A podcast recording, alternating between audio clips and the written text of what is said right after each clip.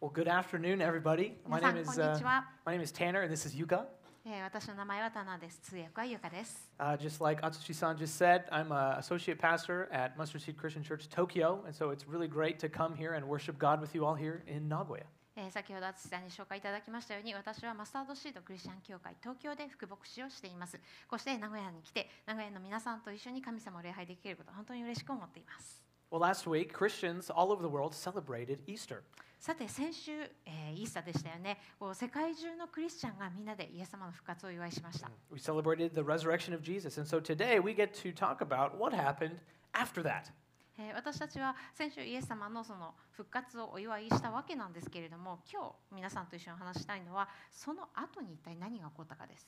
After Jesus rose from the dead, he promised his disciples that he would give them power, and he ascended into heaven. えーイエス様が復活した後に弟子たちと会われたわけなんですけれどもそこでイエス様は弟子たちに一つの約束をされました。それは弟子たちが上からの力を受けるということ。そしてその約束をしてイエス様は天へと帰っていかれました。今日私たちが見ていく物語はペンテコステという名前でよく知られているものです。Pentecost was a Jewish festival, and it was during the Jewish festival of Pentecost 2,000 years ago that something amazing happened. えーこのペンテコストっていうのは、えーペンテコステっていうのは聖書だと五巡節というふうにも書かれているんですけれどもユダヤ教のお祭りなんですね。そして2000年前のこのペンテコステ五巡節のお祭りの時にある素晴らしい出来事が起こりました、Acts chapter 2 is the story of the birth of the church. えー使徒の働きの2章に描かれているのは教会というものの誕生なんです The rapid growth of Christianity in the first several centuries has puzzled a lot of historians. They have no idea how in the world it spread so fast. えっと、この紀元 紀元後の、えー、ほんと1世紀から3世紀4世紀こんくらいの、あのキリスト教の初期にあってなんでこんなにキリスト教が爆発的にものすごいスピードで発展し広がっていったのかたくさんの歴史家たちがそれに困惑していましたどうしてそれが起こったか説明がつかないからです。Christianity started with just 12 disciples, some fishermen, tax collectors, nobody important. But by the year 300, it had become the official religion of the Roman Empire. えキリスト教というのは12人の弟子たったの12人から始まったんですけれどもそれが紀元300年に至る頃にはもうたくさんの人々がそれに、えー、とキリスト教になっていてそして本当に、えー小さなこう地域宗教でしかなかったキリスト教というのが神聖ローマ帝国の国境に国の宗教になるまで成長しました。Christianity began in just a small corner of the Roman Empire, but spread to millions and today billions of people. そして今日にはもう本当に何百万何何十億っていう人の、えー数がこうキリスト教クリスクリスチャンとしてこう記録されているんですよね。And today, Christianity is the world's largest religion. えー今日この世界にあってキリスト教というのは最も大きな宗教です。How did this happen? どうしてこんなことが可能だったんでしょ How is such explosive growth possible? うどうやったらこんな爆発的な成長っていうのが可能だったんでしょうか Christianity grew and is still growing today through God's power in the world. キリスト教は過去もそして今日に至るまで世界に広がる神様の力によって成長してきました。So let's read what happened on Pentecost in Acts chapter 2. Let's read the first eight verses of chapter 2 together. それでは聖書、えー使徒の働きの2章にから、えーこのペンテコステの日に何が起こったのか一緒に見ていきましょう。1節から8節までまず読みます。 Acts chapter 2, verse 1. When the day of Pentecost arrived, they were all together in one place. And suddenly there came from heaven a sound like a mighty rushing wind, and it filled the entire house where they were sitting. And divided tongues as of fire appeared to them and rested on each one of them. And they were all filled with the Holy Spirit and began to speak in other tongues as the Spirit gave them utterance. Now there were dwelling in Jerusalem Jews, devout men from every nation under heaven. And at this sound, the multitude came together, and they were bewildered, because each one was hearing them speak in his own language. And they were amazed and astonished, saying, Are not all these who are speaking Galileans? And how is it that we hear, each of us, in his own native language? 50節の日になって皆が同じ場所に集まっていた。すると天から突然激しい風が吹いてきたような響きが起こり彼らが座っていた家全体に響き渡った。また炎のような舌が分かれて現れ一人一人の上にとどまった。すると皆が精霊に満たされ御霊が語るされるままに他国のいろいろな言葉で話し始めた。さてエルサレムには敬虔なユダヤ人たちが天下のあらゆる国々から来て住んでいたがこの物音がしたため大勢の人々が集まってきた。彼らはそれぞれ自分の国の言葉で弟子たちが話すのを聞いてあっけに取られてしまった。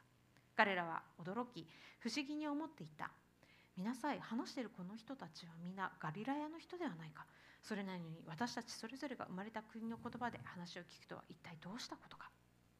So the disciples were together, and the Holy Spirit came on them, and they were able to miraculously speak in other languages. さてここで語られているのは弟子たちが集まっていた時に精霊が彼らのうちに臨みこう彼らのところに来てそして奇跡的な方法でさまざまな言葉でもって話したっていうことなんですよね。And the following verses, 9 and 10, lists off all the different kinds of people who were there.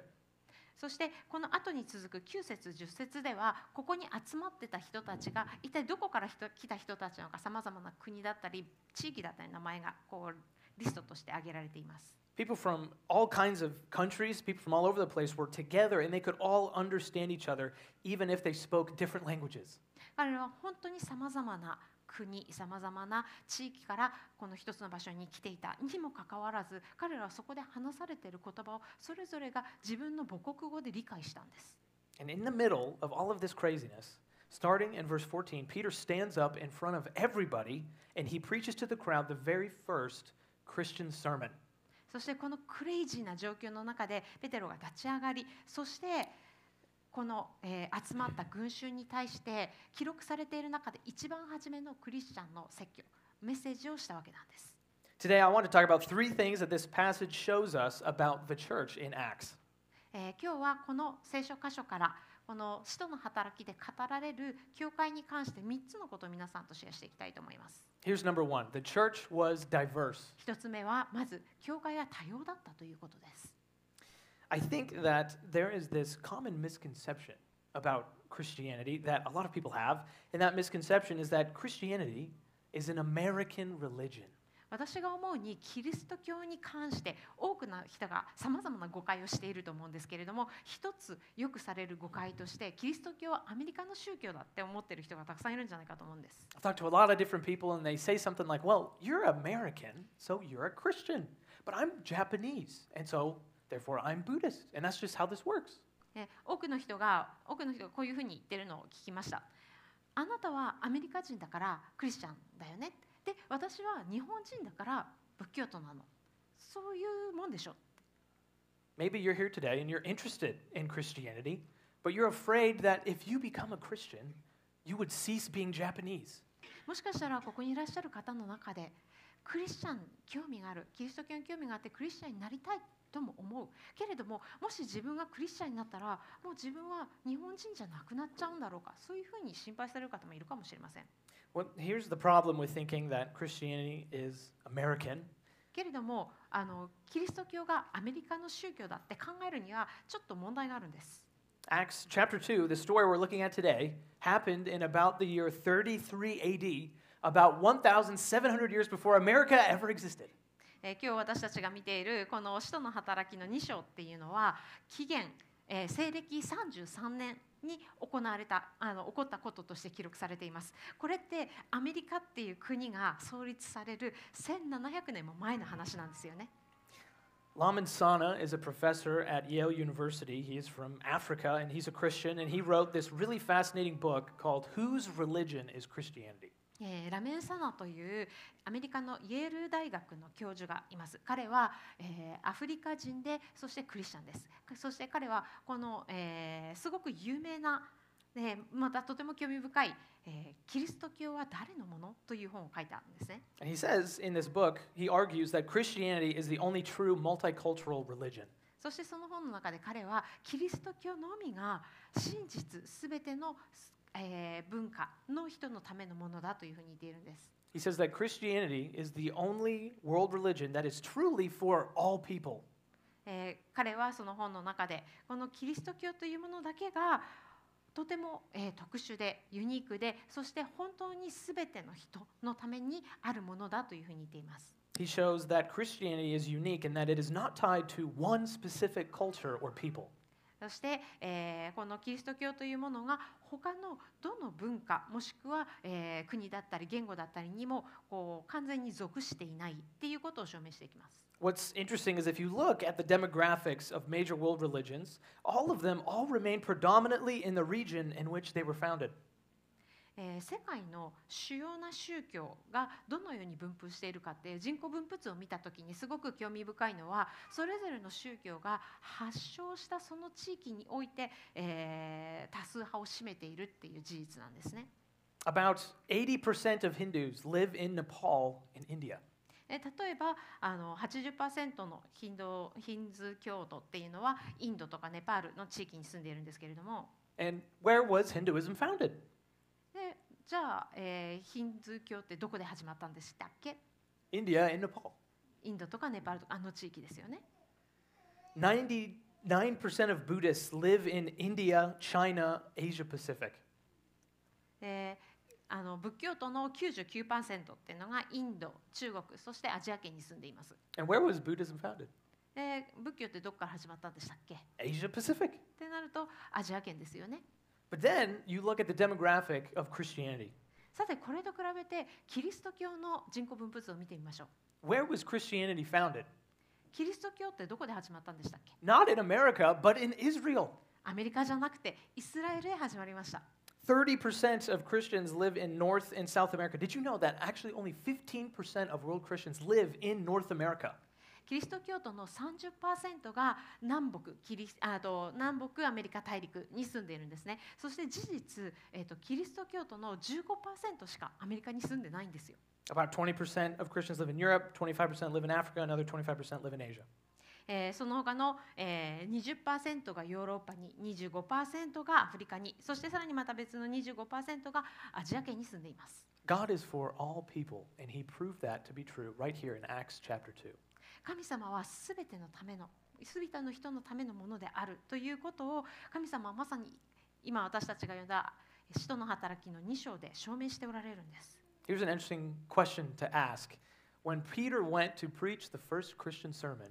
what language was he speaking in? さてここでちょっとあの面白い問いをしてみたいなと思うんです。この一番初めに記録されたキリスト教のメッセージこれをしたペテロは一体どの言語で話したんでしょうか？We don't know.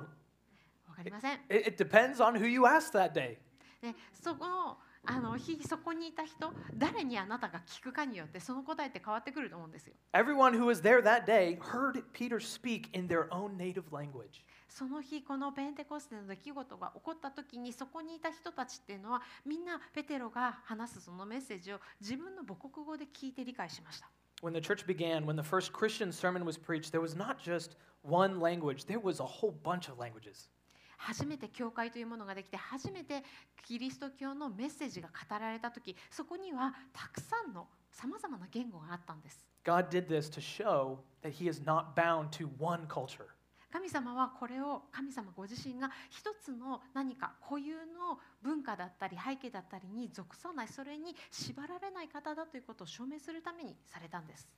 Laman Sana, in his book, uh, he compares Christianity to Islam, which says that Muhammad spoke in Arabic. He wrote the Quran in Arabic. Everything was done in Arabic. で先ほど言ったラメンサーナ教授はキリスト教とイスラム教その本の中で比較してこのように言いました。えームハンマドあらえっと、イスラム教の預言者ですよね彼はアラビア語を話しだから、えーコーランをそのイスラム教の聖典をアラビア語で書きそして、えっと、全てがイスラム教の全てがアラビア語で書かれてなされているということ。Therefore, Arabic is the divinely inspired language and the only true language that the Quran should be read in. Arabic is the only true language that you should pray in. すなわちアラ、えっとイスラム教においてはこのアラビア語というものが神の霊感を受けた言語でありそして、えー彼らの聖典であるコーランが書かれるべき唯一の正しい言語でありさらには彼らが、えー祈るべき唯一の、えー正しい言語であるとなってしまうわけなんです。So, in order to know God, to really know God, you have to learn the language of another culture. ですからもしあなたがイスラム教だとしたら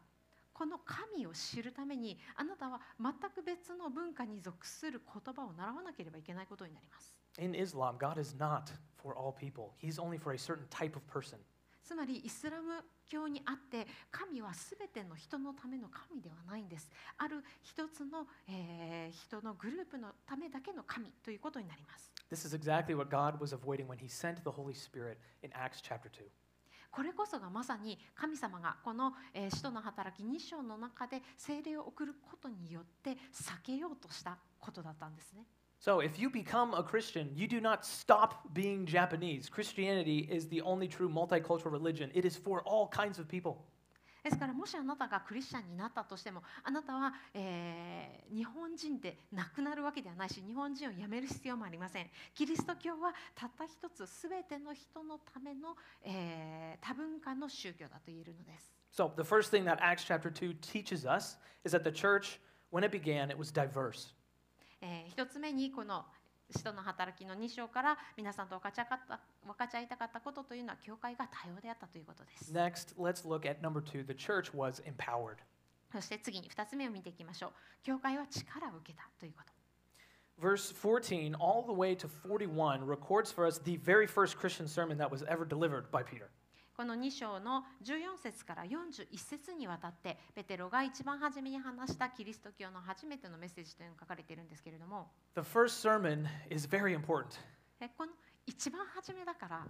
それってすごい大事ですよね If you go to the very first meeting of an organization or a business, you would expect to talk about all the main things that this organization is about, right? もしあなたが何か新しいビジネスとか新しい組織の一番初めのミーティングに出席するとしたらきっと皆さんはそこでこの組織とかこの新しいビジネスそれがどういうものかっていうものがきちんと説明されるっていうふうに期待しますよね。So, therefore, in the very first Christian sermon in history, we should expect to get a pretty good idea about what Christianity is all about. 同じようにこの歴史上の中で記録された一番初めのキリスト教のメッセージもまた私たちに同じようにこのキリスト教というものが一体どういうものかっていうのを、えー教えてくれるものだと期待すると思います。What would you say Christianity is all about? 皆さんはどうでしょうキリスト教って何って聞かれたらどう答えますか In this pivotal moment in history, Peter decides to stand up in front of thousands of people. What does he have to say? この歴史的にとても重要な瞬間一番初めのメッセージをするために彼がたくさんの人の前で立ち上がったさてここでペテロは何と言おうとしたんでしょうか？Let's take a look. Let's read. We can't read the whole sermon, but let's look at verses 22 through 24. 聖書に何と書かれているか見ていきましょう長いのでちょっと時間の関係上全てを見ることはできないんですけれどもその中でも、えー核となる部分である22節24節見ていきます This is the core of his message. This is what he says. He says, Men of Israel, hear these words Jesus of Nazareth, a man attested to you by God with mighty works and wonders and signs that God did through him in your midst, as you yourselves know.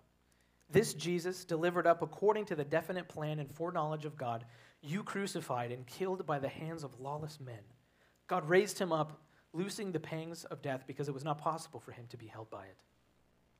イスラエルの皆さんこれらの言葉を聞いてください 神はナザレ人イエスによってあなた方の間で力ある技と不思議と印を行いそれによってあなた方にこの方は貸しされました。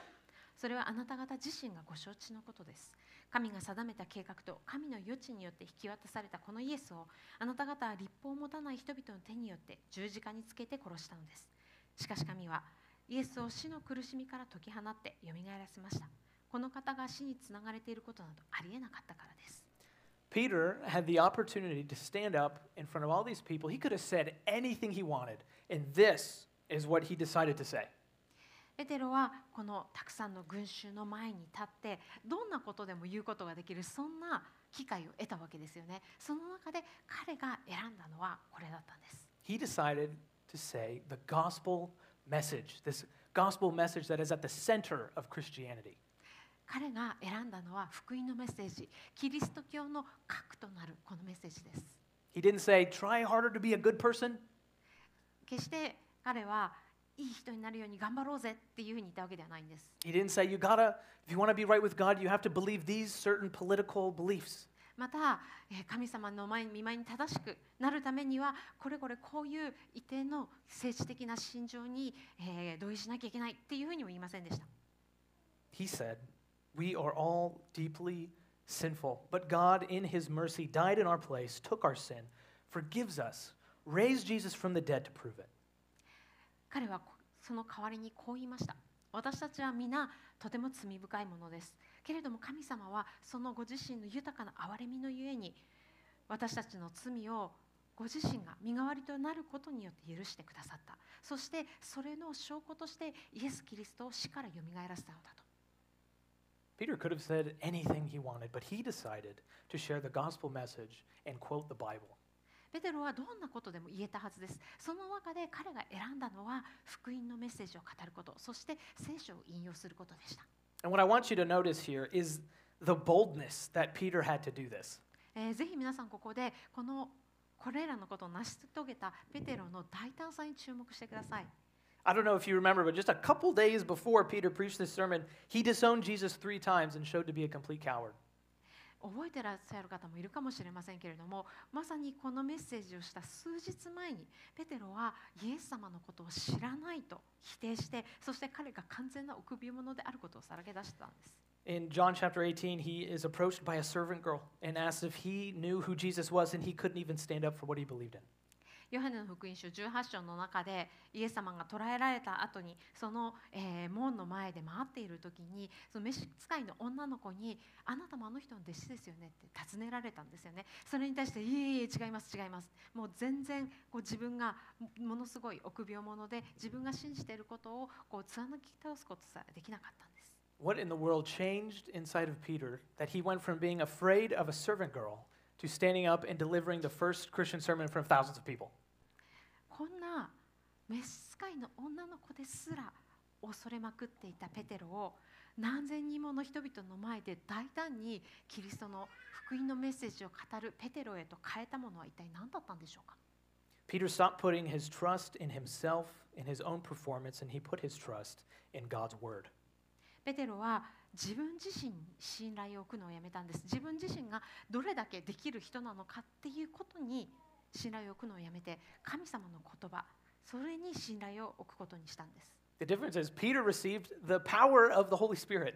その違いとはペテロが精霊の力を受けたことでした Maybe you're here today and you are just terrified of thinking about sharing the gospel with people in your life. 今日ここにいらっしゃる方の中でご自身のせ信仰を誰か他の人に分かっちゃうことを考えただけでも怖いって思う人がいるかもしれません Or maybe you're here today, you have people in your life, you just have no hope that they will ever become Christians. もしかしたら自分の人生の中で福音を伝えたいけれどあこの人が神様を信じてクリスチャンになるなんてそんなことはもう想像もできないそういうふうにあなたが思っている人がいるかもしれません At the end of our passage in verse 41, it says that after Peter preached, 3,000 people were baptized. 先ほど読んだメッセージの一番最後の部分、えー41節でペテロが、えーこのメッセージをした後にそれを聞いた人々が3000人洗礼バプテスマを受けたというふうに書かれている箇所があります Was that because Peter was just such an eloquent speaker that 3,000 people decided to be baptized that day? これは単にペテロがものすごくいい雄弁なあの説教者でもうメッセージがすごいうまくってこの人聞いてた人たちはみんなそれで説得して洗礼を受けようと思ったからでしょうか Did Christianity in the first century explode because those people were just specifically gifted in evangelism? えーこの一番初めの初代教会本当に、えー紀元の、えー1世紀2世紀くらいのクリスチャンたちがものすごくこう伝道に優れていたから伝道するのが得意でたくさんの成果を結んでいたからこんなふうにキリスト教が爆発的に広まったんでしょうか？No, not at all. そうではありません The church in Acts was empowered because they knew where their power came from. この、えー使徒の働きに書かれている教会は知ってたんですよ自分の力がどこから来るのかを Their power came from sharing the gospel and telling people about the Bible. 彼らの力というのは福音を語ることそして、えー聖書のことを話すことそこから来ると信じていてその力を受けたんです Romans 1:16 tells us, "For I am not ashamed of the gospel, for it is the power of God for salvation to everyone who believes, to the Jew first and also to the Greek." ローマ人への手紙1章16節にこのようにあります私は福音を恥とはしません福音はユダヤ人をはじめギリシャ人にも信じるすべての人に救いをもたらす神の力です I don't care how powerless or weak or unqualified you think you are. if you share the gospel message that Jesus came into the world, died on the cross to bear our sin, and then resurrected from the dead three days later, that is not you speaking, that is God speaking.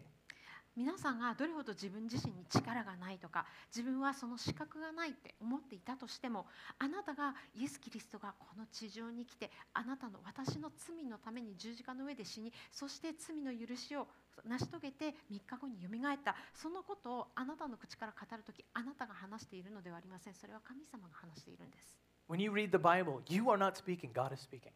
あなたが聖書を声に出して読むときあなたが話しているのではありません。神様が話しているんです So the next time that you feel powerless or unqualified, rely on God's word, rely on the gospel message. 次皆さんがそういうふうに語ろうと思っても自分には力がない自分にはその資格がないそのように生まれた時どうぞ神様の言葉とそしてこの福音のメッセージのその力により頼んでください Our evangelism is useless if we do not have God. もし私たちの伝道に神様がなければそれは全くもって意味をなしません。God will spread his church, grow his church through the sharing of the gospel and through reading the Bible like he did in Acts 2. 神様ご自身がご自身の教会を爆発的に成長させられたんです。そしてそれはこの、えー、使徒の働きの2章に書かれているように福音のメッセージを分かち合うこととそして聖書を読むことによってでした Okay, so we've seen from this passage that the church in Acts 2 was number one, diverse. We've seen number two, that it was empowered. Now let's look at the third thing. さてここまで、えーこの使徒の働き2章からこの時代の教会がどのようなものであったかまず1つ目教会が多様であったこと2つ目教会は力を受けていたということについてお話してきましたね Point number three the church was indwelled by the Holy Spirit. そしてついに最後のポイント3つ目です教会は精霊に満たされていました For Jewish people, the story of Pentecost is absolutely absurd. あのーユダヤ教の人々にとって今まで読んできたこのペンテコステの出来事もうこれ聞いたら本当にバカバカしい不条理でもう全くもって意味がわからないっていうと思うんです If a Jewish person heard about Pentecost happening, about the Holy Spirit coming and dwelling inside of people, they would say, that is impossible. えユダヤ教の人々がこのペンテコステ五巡節で起こったことを聞いてこれはね何で起こったかっていうと精霊が私たちのうちに来て住んでくれたからなんだよっていうのを聞いたとしたらいえありえないありえないそんなこと絶対ないからって言うと思うんです A very important dominant theme that the Old Testament makes very clear is that God is holy, He is set apart. なぜかというとこの旧約聖書の中で何回も繰り返し語られているとても主要な大切なテーマの一つとして神様がものすごく清い方私たちとは全く違って、えー取り分けられている違うカテゴリーの方だっていうのがあるんですね。God is so holy that He cannot live among sinful people or else He would destroy them. 神様はあまりにも清い聖なる方であるがゆえに罪深い私たちと一緒に住むことはできないもしそうでもそうやって一緒にでもなれようなろうものなら神様は罪深いものを滅ぼさずにはおれないんです In Exodus chapter 19, when God gives Israel the Ten Commandments, He tells them, Stay away from the mountain or else you will die. えー事実出エジプトの19章の中で神様がモーセに10回を与えられる時にそこで神様はこのように言われました。山から離れていなさい。さもなければ死ぬぞと。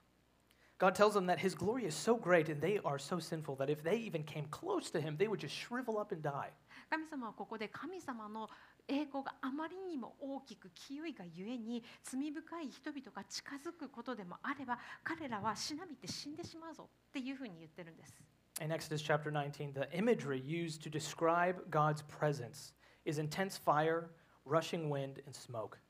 えーこの出エジプトの19章の中で神様の臨在神様の栄光をこう表現する方法として、えー用いられるのが激しい炎激しい風そして煙です The Bible uses very violent imagery for God's presence because it communicates that God is dangerous. ここで聖書は意図的にとても荒々しいまたある意味暴力的なイメージを使って神様の臨在を表しているんですねそれはなぜかというと神様の臨在そのものが私たち罪深い人間にとっては危険だっていうことを伝えているからなんです His presence is expressed by fires to say, Don't come too close, this is dangerous. 神様の臨在が炎で表されるのはそれはつまり近づきすぎたら危ないよっていうことを表しているからなんです Does this imagery of fire, wind, and smoke sound familiar at all? この激しい炎とか風とか煙とかどっかで見たことありますよね Look back to, at the first few verses of Acts chapter 2, verses 2 and 3. 先ほど読んだ、えー使徒の働きの2章の2節3節もう一度見てみましょう And suddenly there came from heaven a sound like a mighty rushing wind, and it filled the entire house where they were sitting, and divided tongues as of fire appeared to them and rested on each one of them. すると天から突然激しい風が吹いてきたか来たような響きが起こり彼らが座っていた家全体に響き渡ったまた炎のような舌が現れ分かれて現れ一人一人の上にとどまった This is the same exact imagery that the Old Testament uses for God's presence. It's the same dangerous, wild glory of God. これは旧約聖書において用いられている神様の臨在を表すこの神様の荒々しいほど偉大な栄光を表すのと同じ言語その同じ危機感とか危険度でもってここで語られているってことなんですよね。But the difference is that before he's not he's not saying stay away or you'll die. He's not saying that anymore. Now the Holy Spirit is coming and dwelling inside of people. けれどもここに違いがあります旧約聖書では神様は近づいてきちゃダメだよ。そこから入ってきちゃダメだ。私に近づくの危ないよって言ってるんです。けれどもここでは精霊が私たちのうちに来て住まわれているんです。How is this possible? こんなことどうしたら可能なんでしょうか？In the Old Testament, the temple was where God dwelled. 旧約聖書において神殿宮というものが神様が宿るその場所というふうに、えー書かれています And if you've ever read the book of Leviticus, you know there are a lot of rules about how the priests of God were to upkeep the temple.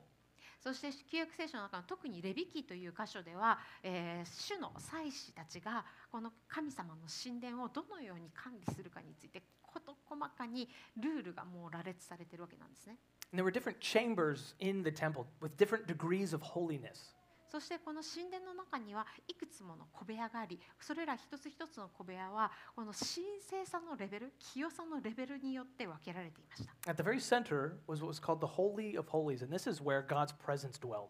そしてその真ん中にあるのが一番神聖な場所死聖所と呼ばれる場所でここに神様が臨在されるというふうに言われています And it was very important that nobody ever entered into the Holy of Holies because if they did, they would die because of God's immense glory.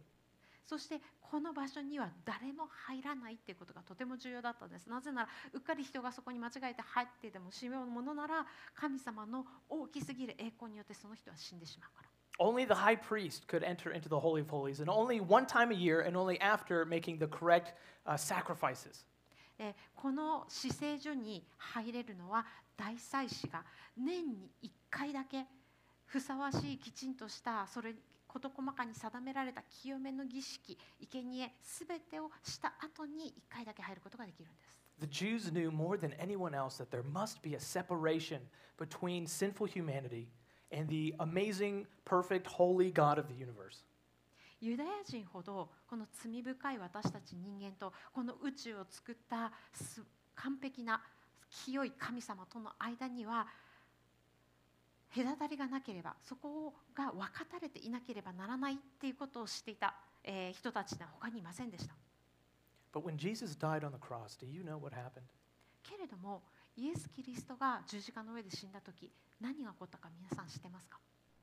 Matthew chapter 27, verse 50 through 51. It says, And Jesus cried out again with a loud voice and yielded up his spirit. And behold, the curtain of the temple was torn in two from top to bottom, and the earth shook and the rocks were split. マタイの福音書27章50節から51節。しかしイエスは再び大声で叫んで聖霊を渡された。すると見よ神殿の幕が上から下まで真っ二つに裂けた。地が揺れ動き岩が裂け。The curtain of the temple that protected the people from the presence of God was torn in two. この死聖所の幕人々と神様を分けていたこの幕というのが上から下まで真っ二つに裂けました。Why? なぜでしょ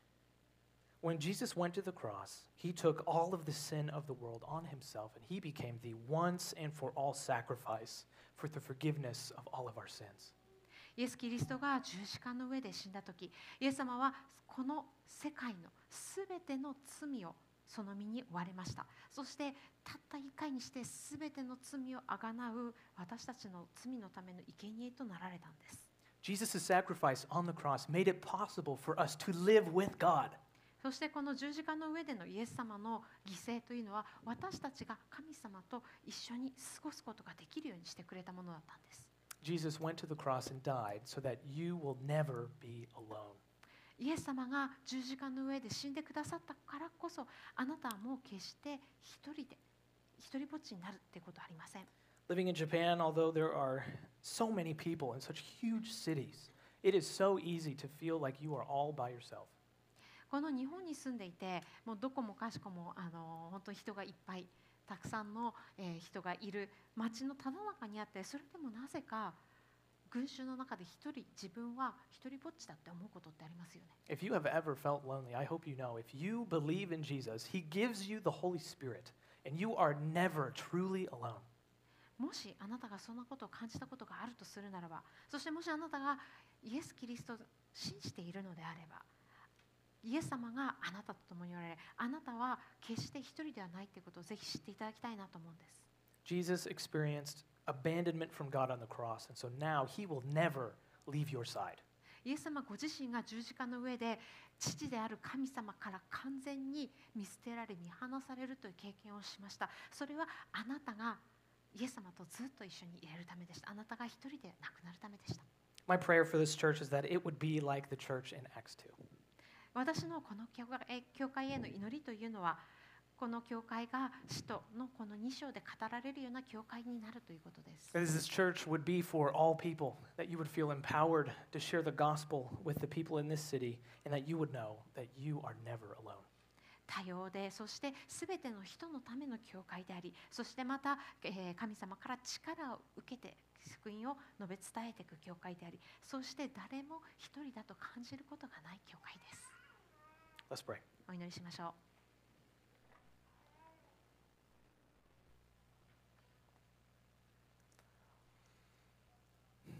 Heavenly Father, thank you so much for sending your Son to die for us uh, on the cross. 天の父なる神様、一人子のイエス様を私たちのためにこの地上に送り、私たちの罪のために十字架で死に、えー私たちの罪をあがなうようにしてくださったことありがとうございます。Thank you for proving that Jesus really was God by raising him from the dead.